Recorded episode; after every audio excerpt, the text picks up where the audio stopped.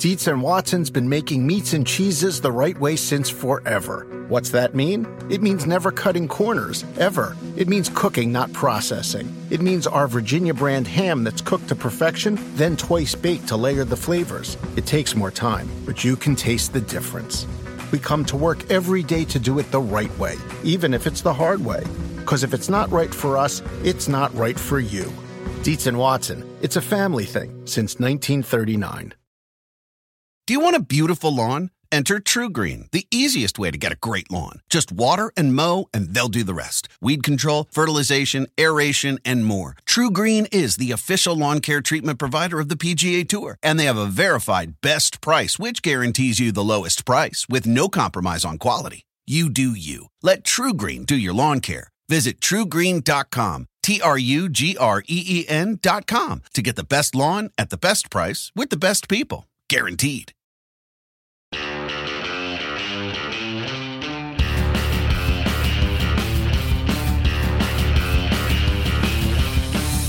Welcome to the NASCAR and NBC podcast.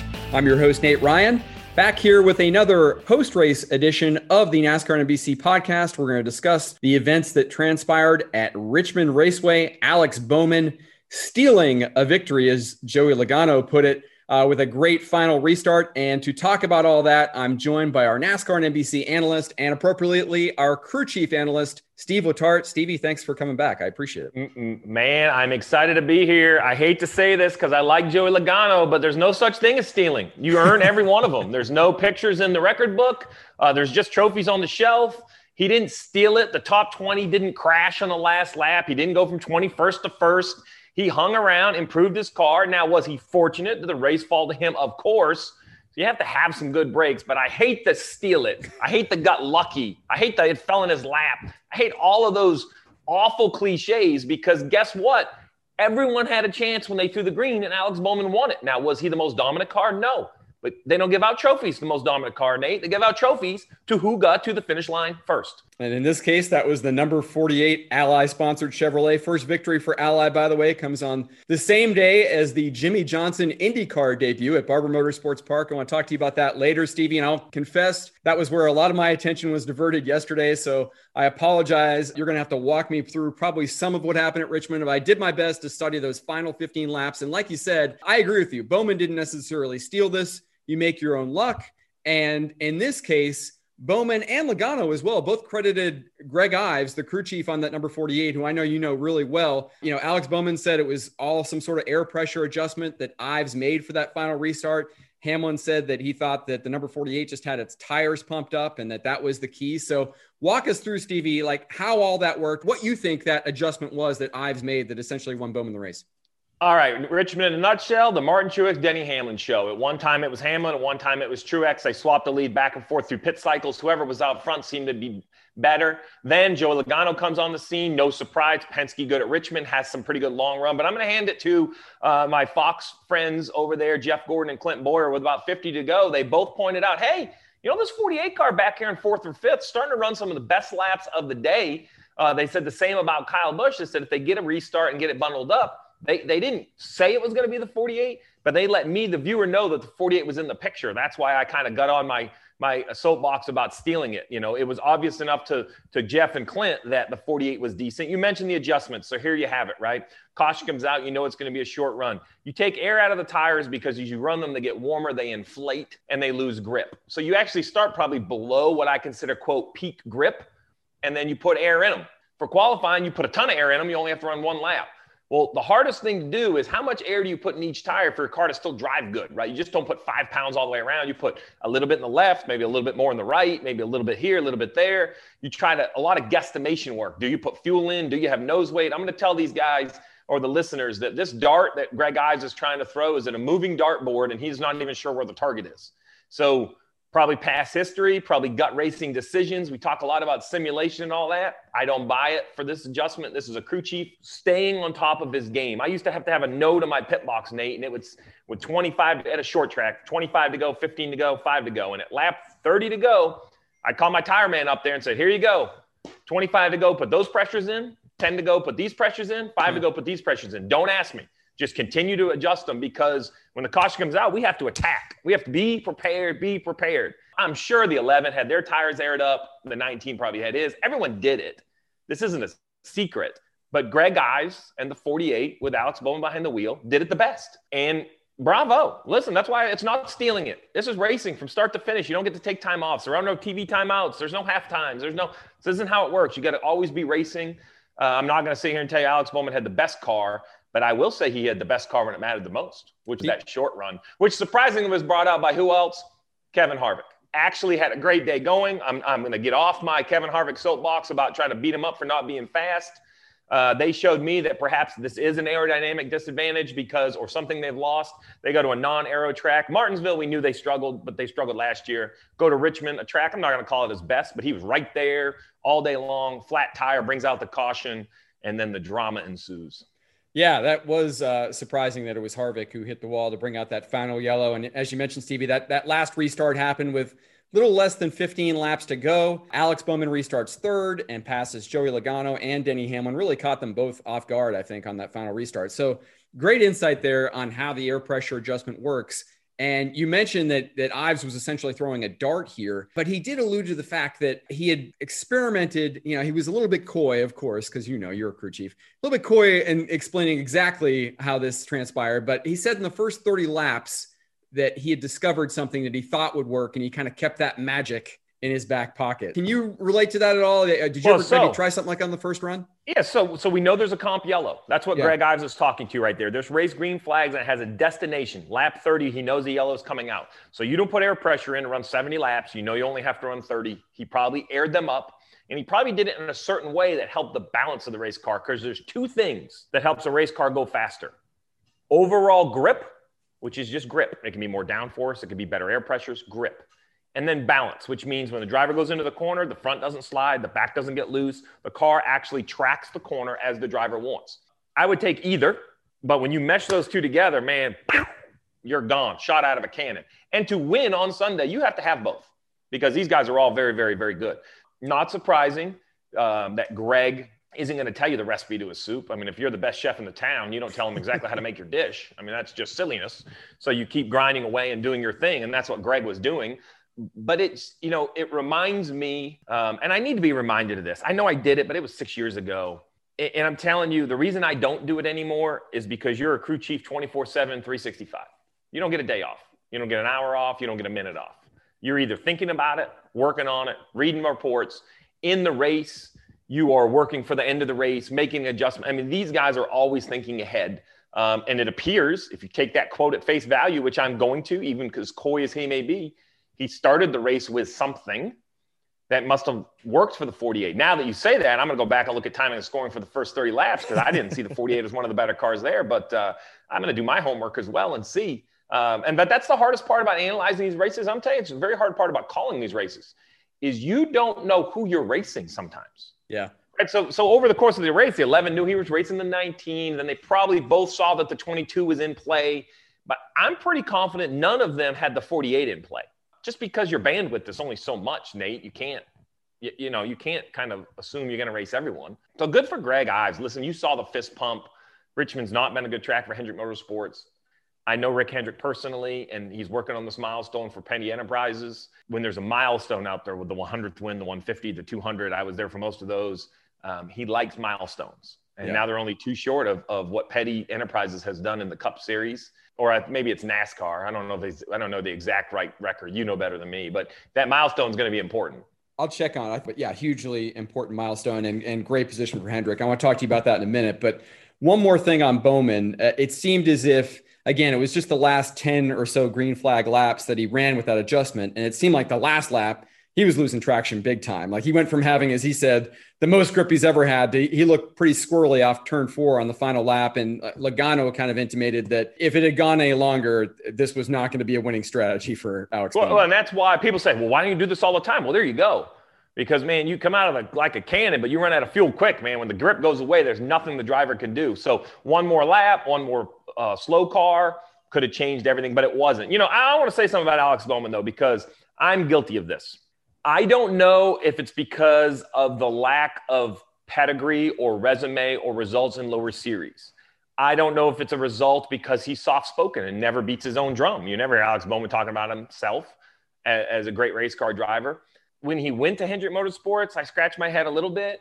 He proved me wrong with a couple wins along the way, but I'm the first one to wonder how Alex Bowman fits in this garage of superstars with Chase Elliott, superstar, William Byron becoming a superstar, Larson back over there, superstar. So so this is my you know public apology for something I didn't say, but something I thought, which is I, I always ask myself, what's Alex Bowman's fit at Hendrick Motorsports? And you know what? This is why Rick Hendrick and Chad Knaus and Jeff Andrews and the management of Hendrick Motorsports have built a, a have not re I would say rebuilt or reinvigorated a winning organization back to its winning ways because as an analyst, I question the Alex Bowman choice, and every time my mind questions it, he doesn't say nothing. He just puts a trophy on the shelf and proves me wrong. Yeah, and I'll confess, I'm the same way. I was an Alex Bowman skeptic in 2017 too, when he was announced as the Dale Jr. replacement. I, Uh, you know, way more than me about racing, but I didn't know if it was the right move. And now, lo and behold, here we are, 2021 season. Hendrick Motorsports, four cars, three of them have victories. William Byron, Alex Bowman, Kyle Larson. The fourth, of course, is defending series champion Chase Elliott we know he's going to win one of these road courses. I mean, there's there's five more in the regular season. I mean, what kind of position Stevie is Hendrick Motorsports in right now, knowing that it's virtually a lock they're going to have four playoff cars? So I think they've improved their equipment one because no matter how good your jockeys are, if they're not riding horses, they can they can whip that thing until they're blue in the face. It's not going to go any faster. So I keep circling, and I'm going to continue to beat this horse. Chad Knaus moving out of crew chief position to, to lead the organization on a competition level. The reason I say this is because I've been around a lot of very smart people in my day, and, and all of us have our pluses and minuses. Never have I met someone as good with the race car as Chad. Never. Um, he is not worth a darn when they're 10% off. He'll be the first one to admit it. But if you get him to three or four or 5% off, he finds that last tenth and a half better than anyone I've ever seen in my life. He, he grinds in the details. So I don't know what the it is that he has provided to these crew chiefs it's either information or less handcuffs or more. I, I, don't know if it's less or more. I don't know what it is. But somehow they have this unison. They have this mixture of young drivers. They have these mixture of. I, we've had this conversation. I want to say it again. I, I know they're going to say no, but I'm going to ask Chad. Chad, can I come sit in a competition meeting? Because I want to know who talks. Yeah. Because Chase is pretty quiet, but he's the right. champ. Uh, Kyle Larson, I know him pretty well. Relatively soft spoken. William Byron soft spoken, Alex Bowman soft. I'm, I'm trying to figure who leads this group because the fact is that someone is, because the organization is, as you said, are they the strongest? I don't know. Gibbs has a couple wins with a 19. I feel they're the most equal and I look across the board, they have the consistency of all cars. You mentioned it, the weakest car all year so far is the nine. I have zero concern. I think Chase and Alan Gustafson know it's a long year. They proved last year it only matters in the playoffs if you can do it then. But it, it, it's interesting because this is, I don't think they have the red hot Jimmie Johnson firepower or Jeff Gordon firepower. They may. We've yet to see that, the eight or nine win season out of a team. But I do think they have a 10 win season out of an organization or an eight win season out of an organization and it might be spread across four drivers. So I think that's interesting, right? Because the business of racing, you would imagine it's easier to sell if all four are running well. It's an interesting question you raised, Stevie, about the debriefs too, because you know you were there for so many years at Hendrick, and you know that for the longest time it, it all went through Jeff Gordon. And I think they they kind of stumbled a little bit, maybe the last few years of Jimmie Johnson's career, because he was in that role as like the dean of the drivers, but uh, he's not. I mean, Jimmie's a great guy, but he's not as well suited, I think, for that sort of type organization leading role that Gordon was. Is it as simple as, you know, you mentioned you know, four soft spoken drivers? The other guy you named, Chad Knaus, is it as simple as maybe a dynamic shift where now he's running the show versus the drivers? I have no examples but my job is to analyze these situations and from the outside looking in i don't want to take anything away from the crew chiefs and the drivers right because i do think they're very talented rudy Fugle's uh, uh, adapting to the cup series has been amazing another great run from william byron seventh place at richmond i mean he has this kid up front and I shouldn't call him a kid. Chad got on me the other day for calling him a kid. He had, this young man, this driver. He is not a kid. He is a NASCAR driver. He deserves the respect. Once again, a top 10. Um, so he's there continually, week after week, race after race at different style racetracks we could talk about Alan, but we know what he did with Chase. I don't think there's any concern there. Greg Ives proved that him and Alex Bowman can win. Um, I don't think we have any concern about the Kyle Larson car. We've seen such great speed out of that, right? So they had all these great kind of pieces to the puzzle. it's going to be interesting because it's very hard to manage. If they're all winning and you get into the playoffs and the seats start to shrink, man, it's a it's a problem, but it's a great problem to have. So I don't know. I don't know. You know, right now, as a race fan, I, I'm looking at the rundown. It's amazing. Hendrick, Gibbs, Penske, Gibbs, Gibbs. That's HR on the scene. Hendrick, Gibbs, Penske. I'm not going to say there's parity through the field. Yeah. But if you said, hey, prop bet, who's going to win? Hendrick, Gibbs, Penske. Um, no thanks. I, I, don't want that bet. Hmm. Too much pressure. I, I, just I just don't know. Stewart-Haas is definitely the the weaker of those at the moment, but uh, it's still early. Well, the one guy certainly leading the pack, unfortunately for him, finished second again on Sunday, and that is Denny Hamlin, who now has eight top five finishes. Stevie in nine races. His frustration was evident on Twitter after, where he just tweeted simply, "It rhymes with duck." Uh, which I think we all know what that means. Where, where are, yeah, try, exactly. Where, where, are Denny Hamlin and crew chief Chris Gabehart right now? Because they've been so consistently good, as, as Hamlin said. I mean, they're stomping the field, but they still don't have that victory. So they are on the proverbial very, very dangerous part, which is the top of the step ladder. They're at the top of the heap. They're leading the points. They have the best cars. They have led the most races. They are they're standing where you're not supposed to stand, which is the top step of the step ladder. And I say that because it puts you up the highest and you have the best reach, but the balance is almost non existent. I say that because when a second becomes frustrating, that is dangerous. That is a that is an opportunity for a huge internal forest fire at a team. First in stage one, first in stage two, second in the race. That right there is an all-star performance. It's a championship worthy performance. But how many times can you not be at the top of the podium at the end of the race. And that's my fear for Denny Hamlin is like I said, man, you know, so he, well, he got the most points of anyone in the race, but he didn't get the playoff points. He didn't get that five extra playoff points for winning the race. And I think he starts to see that. And politely, we did talk points and playoffs and all of that stuff. It's Denny Hamlin races to win. He didn't race for points. FedEx doesn't put their, their decal on the hood because he goes runs good, right? right? They want a guy that wins. And I have no concern as far as how they perform, but I do have concern. Not concerned about the leadership because I think the crew chief and the driver have proved they can get through the tough times. But Nate, I am telling you, this is a we use whatever bad analogy you want. The top of a step ladder, out on a thin limb. I can give you a thousand of them, but I'm telling you, it is it is so they are at a veer in the road, and to the left is is an absolute dumpster fire, and to the right is the playoffs and a championship. And and the decisions they make in the next couple weeks are going to be very, very interesting. And not decisions on how they race, but how they communicate, how they talk to the media. It's a great problem. I wish I had this problem. I mean, this is a hell of a good problem to have, but it's still I consider it a problem when you can't win. And you and you find seemingly a new way to lose, so to speak, even though again, top fives every week isn't exactly losing, but it's got to be getting frustrating for them. As you mentioned, it's victory or bust, it's championship or bust for this team uh, in year three of the Gabehart Hamlin partnership. But I'll give you one more thing that impressed me, and I want to get your take as a, a former crew chief.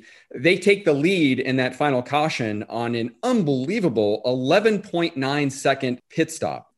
Stevie, just uh, your take on that. I mean, I was just, I watched that when I was replaying the race last night and just my jaw was hanging on the floor. I mean, weren't pit stops never supposed to go sub 12 seconds or sub 13 seconds again when they, they took away a guy a couple years ago? Listen, unintended consequences. You can't unlearn. I mean, how do we go to the Olympics or under 100 days away in Tokyo, Summer Olympics, and I guarantee there'll be Olympic record set. How, how is that? Did we all get faster overnight? Did we get stronger? Did we get bigger muscles? Did we, you know, technology not only makes race cars go faster, technology, we, we've all seen it in our everyday life, right? The regiment, which these pit stops are then coached, uh, which the people within the pit stop are now trained, both physically, both mentally. We could talk about the equipment. It was the Gibbs air gun for so long, but now they all rent the same air gun. There's zero advantage to the air gun.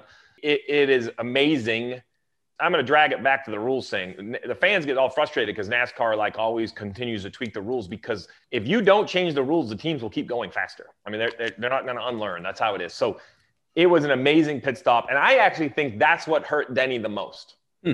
I think the most of the frustration is I'm not saying at the end, I'm not saying he had a better car than Alex. Forget all that. But they started weeks ago prepping for Richmond. Then they worked the week leading up to Richmond. Then they unloaded and put it through inspection. And then they raced all day long, making adjustments on the car. And then they lost the lead and it looked like he was going to lose it to Logano. And then the caution comes out. And on a silver platter, the 11 team performs perfectly. They give their superstar quarterback the ball on the goal line with 15 laps to go. Here you go. Just finish this thing off. And I'm not blaming Denny but Denny and the adjustments made and the combination of both didn't get the job done. And that I think hurts a driver like Denny Hamlin more than anything because he wants to be a finisher. He wants to be the guy that gets the ball. I saw one of the final runs at Darlington years ago where he ran, I think it was Martin Truex Jr. down from like eight or 10 seconds back. And it was one of the most masterful 50 laps at Darlington I had ever seen with opportunity of disaster inches away you know, that's what he is. That's what he's built his career on. Martinsville closing races out. So you could say the other races were kind of lost in different ways.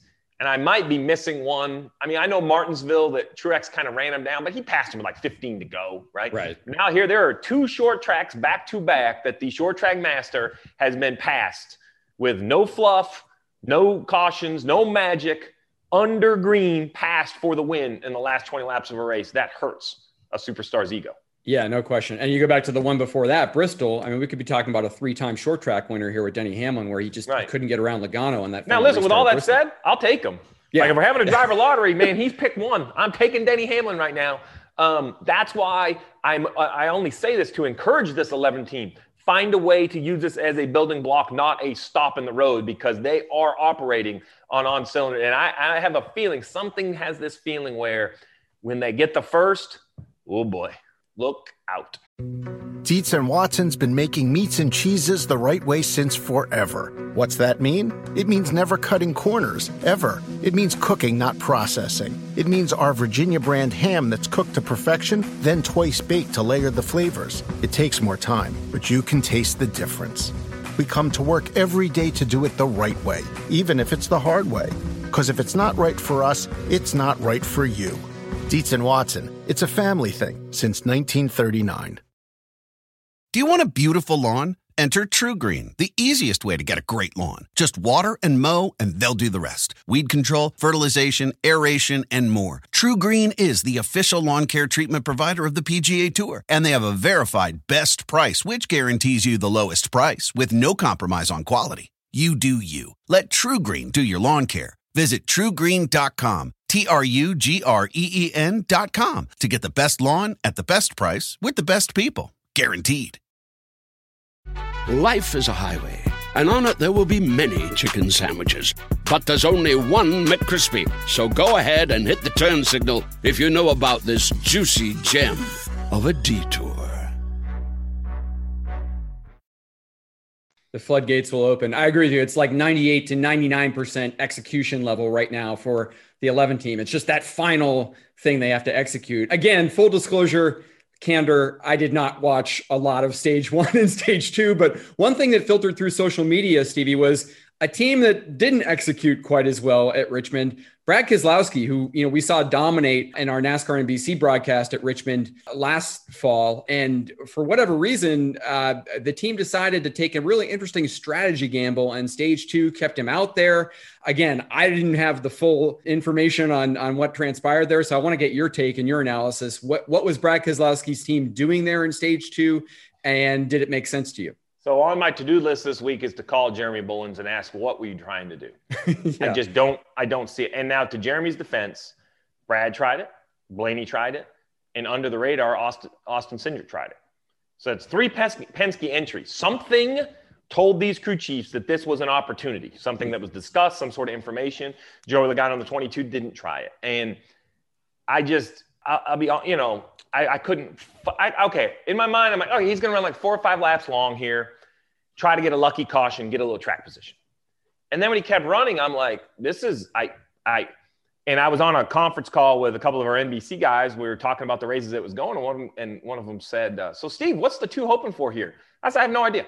At this point in this strategy, I don't know what you know. Yeah. When he was leading, I'm like, okay, caution, okay, you know. But then I'm like, okay, I, I there, I do not know what he's hoping for here for this to work. Like this has gotten into no man's land where I don't understand. Now, I'm sure there was a reason, and that's why I'm called Jeremy Bullins. Like, I have to do my homework too. Like, he wasn't just out there on a whim. He had a plan, but I dang want to know what the plan is because I couldn't put it together.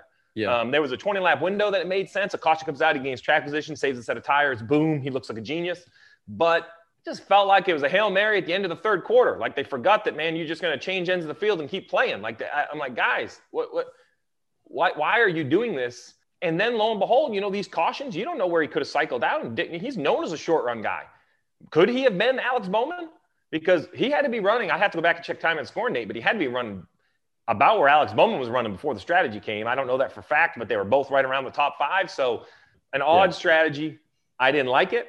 I didn't like when he was doing it, and I definitely didn't like it at the end. So they, they tried to tell him, Stevie, on the radio, they tried to tell Brad Keselowski that hey, this is going to work out okay though, because we're going to have an extra set of tires now for the final stage. Was that the team just sort of like, oh man, we don't know what we've done now. We've got to come up with like well, some I mean, way to encourage him. They're not yeah. wrong. We get a yellow filled final stage. Tires are the absolute most valuable thing in Richmond. And if he has an extra set, he's going to win the race with an extra set. But gotcha. man, you know, there's are there are times to try hard, and then there are times not to. And I am guilty. So I'm guilty. Listen, we go to Las Vegas, Jeff Gordon, we lead the whole race and I put on two tires at the end. Why was I trying so hard? Jim Johnson beats us on four. We put on four tires. We at least have a shit. Like I took the ball out of my superstar's hands. I'm like, no, no, I'm smarter than you. Give it back. Dumb move. There's a reason those drivers own jets because they're the superstars. Let them do it. And what I feel the two did there is I feel like they tried a little too hard. I felt like they had done what they needed to do. They were on the lead lap. They were in position. It was only the second stage. Like you know, don't take it out of your superstar's hands, man. Like, let, let just let him. He may not win. Maybe they finish the same spot. Yeah. I, I just don't think the risk versus the potential gain was a good good measurement. I feel like it was a huge risk for a small gain. I didn't like the call, mostly because listen, I think Brad. You never know how Brad. I mean, listen, we know how he is. He could win on a restart. Why can't he? So one more superstar uh, who was in the headlines on Sunday, and that was Jimmie Johnson making his IndyCar debut. Finished 19th after starting 21st at Barber Motorsports Park. Stevie, I know you were focused on the NASCAR race, but curious as to you know your impressions. Uh, I don't know if you saw much of it, but Jimmie Johnson couldn't have been more giddy. I don't think I've seen him this happy in years. What did you make of uh, seven time making the transition to IndyCar? So I tweeted this weekend that to see a seven-time champ go to IndyCar and be the rookie, and not only a rookie, but a slow rookie. I'm just going to call it like I see it, right? He's he's at the bottom of every speed chart. Obviously, very different than anything he's ever done. So that, that is not a blame thing, but to see him do that is really a great lesson for every adult and, and kid alike. That it's okay in life not to be great at everything, and it's okay to do what you want to do, even though you're not going to be the best, even though the rest of the world thinks you need to do something else uh, you know, he's really kind of blazing the way in my mind. It's kind of like the Michael Jordan playing baseball thing, right? Like, like he just did it because he wanted to do it. Who are I, you and I, to say that he shouldn't do it? And Jimmie Johnson, in my mind, I have not had this conversation with him, but the only way he can be running IndyCar in my mind is because he wants to do it. I, I don't see another reason. I don't think, you know, surely he's not in financial issues. The man has won races left and right, you know. I hope he finds whatever it is he's lacking. I hope something clicks that he finds some pace because remember, you know, his team car won the race. So you got to assume that Chip Ganassi Racing has the pace in those Indy cars. You know, it was fun to watch. I don't need him as a winner. I'll be honest. I, I don't need a winning Jimmie Johnson. I just need a, a uh, racing Jimmie Johnson. I need a guy up in the pack, middle of the thing, overtaking. You know, he did a nice job of managing the race, spun out once on his own, missed a big wreck. You know, it's obviously a big learning experience for him.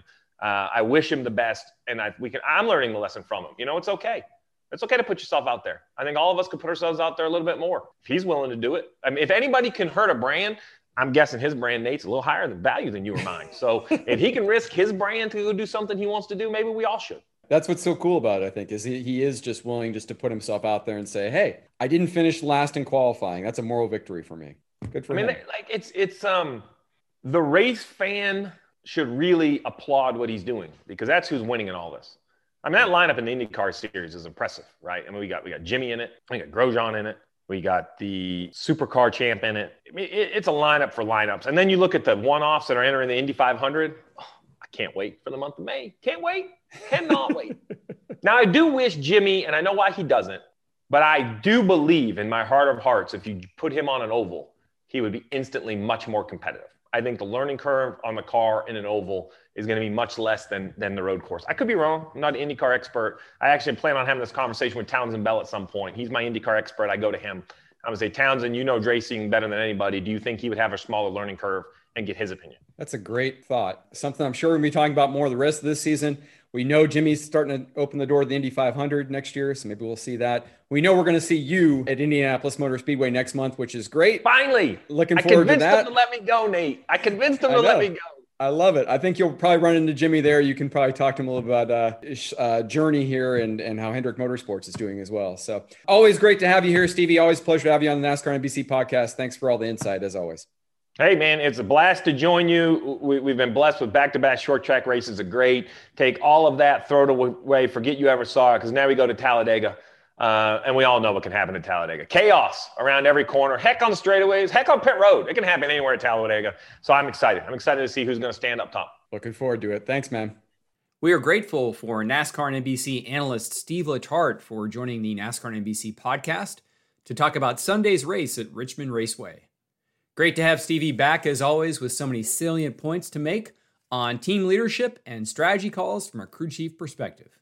And thanks as always to NBC sports producers Aaron Feldstein and Emily Conboy for helping with the coordination and recording of this podcast. We will return next week with another post race edition with another NASCAR NBC analyst. As you heard Stevie mention, it's Talladega Super Speedway week, so probably lots to talk about again next Monday. The NASCAR and NBC podcast is available wherever you download podcasts. Please leave us a rating and review to help spread the word. And any feedback, as always, you can send it to me on Twitter. At Nate Ryan is my handle. Thanks again for listening to the NASCAR and NBC podcast.